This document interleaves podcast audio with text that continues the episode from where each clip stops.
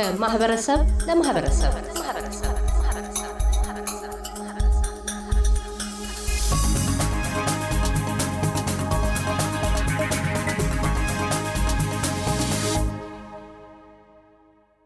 ሰላም ጤና ይስጥልን ውድ የኤስቤስ ሬዲዮ ተከታታዮቻችን እንደምንሰነበታችሁ።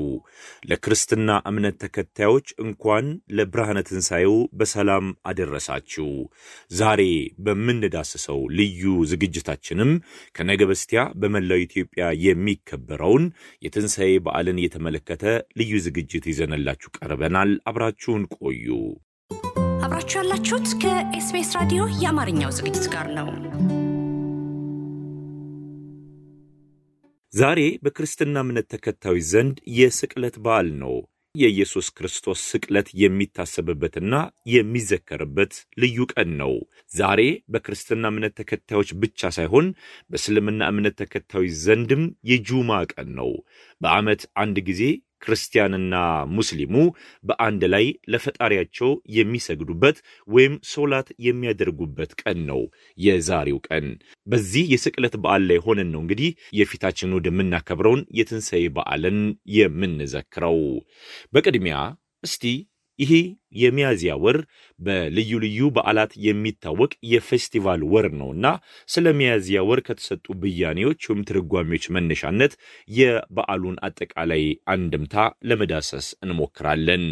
አለቃ ኪዳነ ወልድ ክፍሌ ሚያዝያን የሚተረጉሟት ስምንተኛው ወር የሙሽሮች ወር፣ ወረሃ ትፍስት፣ ወረሃ ታድሶ ብለው ነው።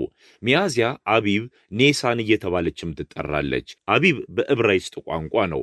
እስራኤላውያን ከባቢሎን ምርኮ በኋላ አቢብ የሚለውን ኔሳን በሚል አዲስ ስያሜ ለወጡት። ኔሳን ባለምልክት ባለተአምራት የሚል ትርጉም አለው።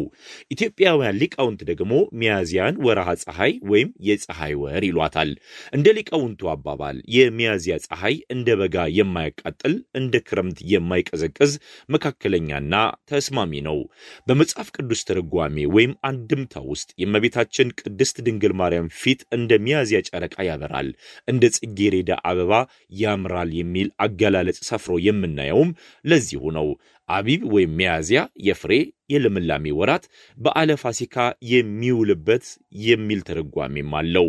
የፍሬ የልምላሜ ወራት በሚለው በሀገራችን ለበልግ አብቃይ አካባቢዎች የሚሰራ ቢሆንም በዓለ ፋሲካን በተመለከተ ግን ሁል ጊዜ በሚያዝያ ወር ላይ የሚውለውን የእስራኤላውያንን የፋሲካ በዓል ለማመላከት የተሰጠ ትርጓሜ ነው። እስራኤላውያን ከግብፅ የባርነት አገዛዝ ወጥተው ሀገራቸው የገቡት በሚያዝያ ወር እንደሆነ ታሪክ ይዘክራል። በሀገራችንም ቢሆን ብዙውን ጊዜ የፋሲካ በዓል የሚከበረው በሚያዝያ ወር ነው። አለቃ ኪዳነ ወልድ ሚያዝያን ሙሽሮች መኑ መኑ የሚባባሉበት ሲሉ ፍቅራቸውን በይፋ የሚገልጹበት ወቅት መሆኑን ለማመልከት ፈልገው ሳይሆን አይቀርም ይህንን ያሉት። SBS Radio. የፊታችን እሁድ በታላቅ ድምቀት የሚከበረውን የትንሣኤ በዓል በደማቁ ይከበር ዘንድ በዚህ ባሳለፍነው ሳምንት ከተሞቻችን ደመቅመቅ ብለው በሰዎች እንቅስቃሴ ሞልተው ገበያ ከግራ ወደ ቀኝ እየተተራመሰ መንገዱ በትራንስፖርት መጨናነቅ ሞልቶ ገዢ ከሸማች ሻጭ ከገዢ ሲከራከሩ በቡድንና በግል ሆነው የዓመት ባሉን ጉዳይ ሲያስቡ፣ ሲወያዩ፣ ሲያቅዱና ለዛ የሚሆናቸውን ጥሪት ሲያዘጋጁ ሰነባብተዋል። ከግለሰብ እስከ ቡድን፣ ከግል ድርጅት እስከ ተቋም ይህ በዓል የተሳካ እንዲሆን ሸማች ከገዢ እንዲገናኝ ፍላጎት ከአቅርቦት እንዲሳለጥ ሁሉም የተቻለውን በማድረግ ላይ ይገኛል። እንዲህ የገበያው ነገር ጣራ ከመንካቱ በፊት የሚቀመስ አይደለም የተባለው ገበያ ጫፍ ከመውጣቱ በፊት የትንሣኤ በዓል በደመቀና ደስታ በተሞላበት መንፈስ ይከበር ነበረ። አሁን አሁን ኑሮ እየናረ ኢኮኖሚው እየተቀዛቀዘ የገንዘብ የመግዛት አቅም እያነሰ ገንዘብ ቁጥር ብቻ እየሆነ መጣና ገበያና ገበያተኛ የማይነጋገሩበት ተጨባብጠው ተሳስመው ተቃቅፈው እንኳን ለበዓሉ አደረሰ የከርሞ ሰው ይበለን የሚባባሉበት ጊዜ ከመቀዝቀዙ በፊት ይህ የትንሣኤ በዓል ገበያ ልዩ ስሜት፣ ልዩ ቃና ነበረው። እነሆ በዚህ በናረው ገበያ በወደቀው ገንዘብና በኑሮ ውድነት ውስጥም ሆኖ ግን ሁሉም ያቅሙን እየሸመተ ሁሉም ያቅሙን እያደረገ ይገኛል። ሰሞኑን ተንቀሳቅሰን በተለይም በአዲስ አበባና በዙሪያ ባደረግነው የገበያ ቅኝት መሰረት አንድ ዶሮ ከ400 እስከ 600 ብር እየተሸጠ እንደሆነ ሰምተናል። የበሬ ዋጋ ጉዳይ ለነጋሪም ለሰሚም የማይመች ነው ተብሏል። በቅርቡ ብዙዎቻችሁ እንደተመለከታችሁት አንድ ሰንጋ በሬ እስከ 250 ሺህ ብር ድረስ እየተሸጠ እንደሆነ ሰምተናል። ትንሹ ዋጋ ከ60 እስከ 70 ከዚያም ማለፍ ሲል እስከ 100 ሺህ ብር እየደረሰ እንደሆነ ተነግሯል። ከመቶ ሺህ ብር በታች የሚሸጡ በሬዎችም እንደ በሬ አይቆጠሩም እየተባለ እየተቀለደባቸው ነው። የበግና የፍየል ገበያውም እንደዛው ነው። አንድ መካከለኛ በግና ፍየል ከአስር ሺህ ብር በታች የማይጠራ ቁጥር ሆኗል። አስር ሺህ ብርና ከአስር ሺህ ብር በላይ ነው የአንድ ፍየል የአንድ በግ ዋጋ። ቅቤውም ቢሆን እንደዚያው ነው። ከአራት መቶ ሀምሳ ብር እስከ ስድስት መቶ ብር ድረስ የዘለቀ ዋጋ እየተጠራለት ነው።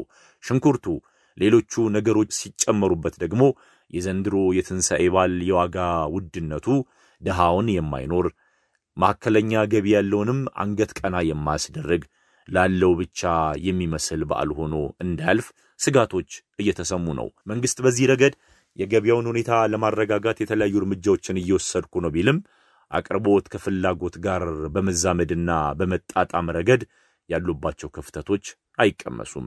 አሁንም አምስት ሊትር ዘይት ከ900 እስከ 1100 ብር ድረስ እየተሸጠ ይገኛል። እንቁላል አንዱ አስር ብር ከገባ ወራት አልፈዋል። በሰሞነ ትንሣኤ ደግሞ ምን ያህል ዋጋው ሊንር እንደሚችል ካሁኑ መገመት አያቅትም። በዚህ ሁሉ ውጣ ውረድ ውስጥ እንግዲህ ያለው ለሌለው እያካፈለ ያለው እንዳቅሙ እየኖረ ሁሉም የትንሣኤ በዓልን በደስታና በምስጋና ለማክበር ሽርጉዱን ግን አላቋረጠም። ዘመድ ከዘመድ የሚጠያየቅበት፣ የተጠፋፉ ሰዎች የሚገናኙበት፣ በጾምና በጸሎት እንደዚሁም በስግደት የዛለ ሰውነት የሚበራበት፣ ከቅባት ተለይቶ የቆየ ሰውነት ቅባትን የሚያገኝበት የፌሽታና የደስታ ሳምንት እንዲሆን ሁሉም በአቅሙ እየተውተረተረ ይገኛል። የዶላር ነገር በጥቁር ገበያ ሰማይ ስለመንካቱ እየተነገረ ነው። እንግዲህ ይህ ነው የትንሣኤ በዓል አጠቃላይ የገበያ ገጽታ። ያሳለፍነው ሳምንት ሰሞነ ሕማማት ነው። የክርስቶስ ስቅለት፣ የክርስቶስ መንገላታት፣ የክርስቶስ መገረፍ፣ የክርስቶስ መሞት ትንሣኤው እስኪበሰር ድረስ ያሳለፋቸው የስቃይ ቀናት የሚታወሱበት ነው። እያንዳንዱ ቀን ሕዝበ ክርስቲያኑም በየቤተ ክርስቲያን እየተገኘ እየሰገደ እየጸለየ የጌታን ስቃይ የጌታን መገረፍ ለሰው ልጆች መድህን መሆን የከፈለውን ዋጋ የሚያስብበት ክርስቶስን የሚያመሰግንበት ሳምንት ነው። ሁሉም እንደያቅሙ ላለፉት 55 ቀናት የነበረውን ጾም ወደ ፍስክ የሚለውጠው በዕለተ ትንሣኤው ነው።